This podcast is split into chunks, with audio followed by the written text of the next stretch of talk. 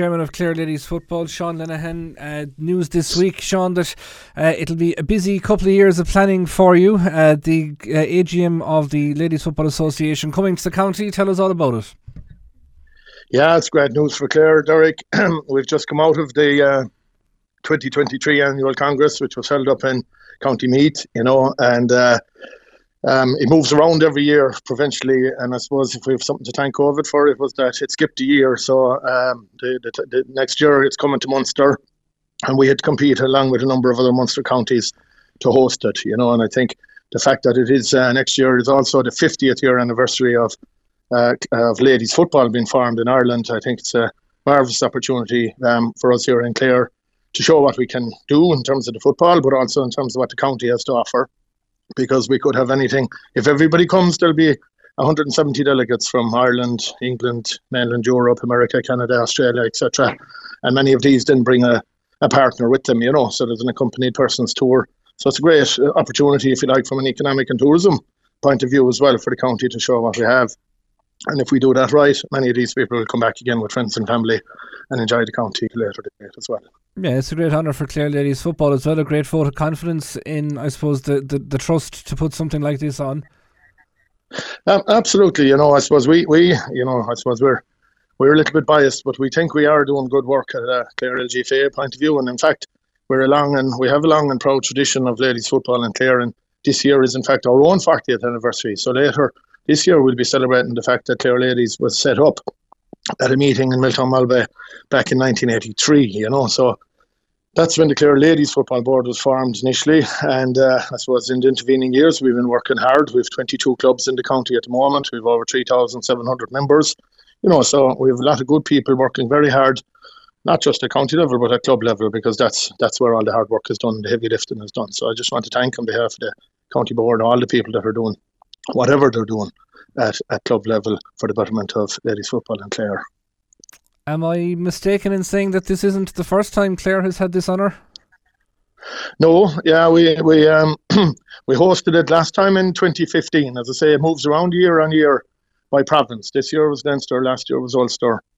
It skipped a year before that then because of COVID, and before that was Connacht, you know. So eight years. The last time it was in Munster, uh, Kerry hosted it, and the previous time to that, I think Clare hosted it in 2015. Um, it was a great occasion. We ran a very good congress. Um, everybody uh, complimented us afterwards, but it had some mixed emotions in that later that week uh, we lost poor Johnny Hayes, who, who was a, a stalwart of Clare ladies football, not just at or in Clare, but not just in Clare, but at Munster level and a national level as well.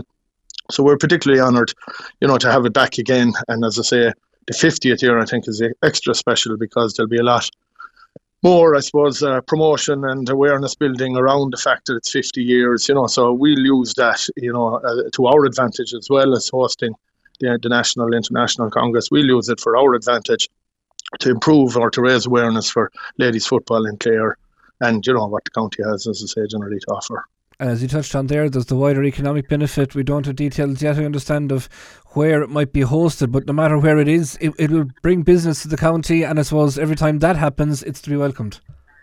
Yeah, absolutely. It's on the same weekend every every year, you know, because you know it's it's logistical exercise for for for the visiting delegates coming from overseas. So it's always on the first weekend of March. So next weekend, it's the first is the Friday, I think. So the first, second, and third of March, it'll be in the County Clare. Where exactly we don't know yet, but look, we've many good hotels that could cater for it. You know, there'll be, you know, there's a lot of requirements there in terms of you know being able to accommodate over 100 rooms, uh, being able to feed over 170 people. You have a kind of a dinner on the Friday night. You have a banquet on the Saturday night. Um, you know, so there's lots of good things. And then, as I say, because when we have that ca- people down in those numbers down in Clare, we'll do something we'll do a bus tour to the cliffs or whatever, you know, depending on where it is. As I say, it could be on in the west coast, it could be on in mid mid Clare, and then again it could be on in, in East Clare. You know, we've hotels. We're blessed, I suppose, with having very good hotels that are capable of meeting the requirement, but we don't know exactly where it'll be yet.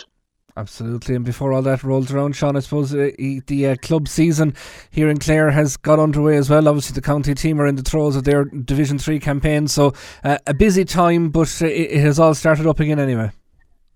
Yeah, absolutely. We, we, we've had our adult leagues there over the weekend. Our minor team are doing fantastically well there. They, they, they beat Kerry and Limerick, or they beat Kerry and Tip, and they're playing Limerick next week in Miltown. So we wish them well. The intermediate team is back out again on Sunday week, as you say. Um, we're playing Louth, most likely down in Doonbeg, so we'd ask for a big crowd to be at that. We've our last game then against Longford the week after. But at a club level, then we're taking this two week uh, uh, uh, moratorium, if you like, on county matches, and we're trying to run off a couple of league matches at the same time, you know. So it's all full on. Uh, but as I say before, we have very good people uh, doing the work.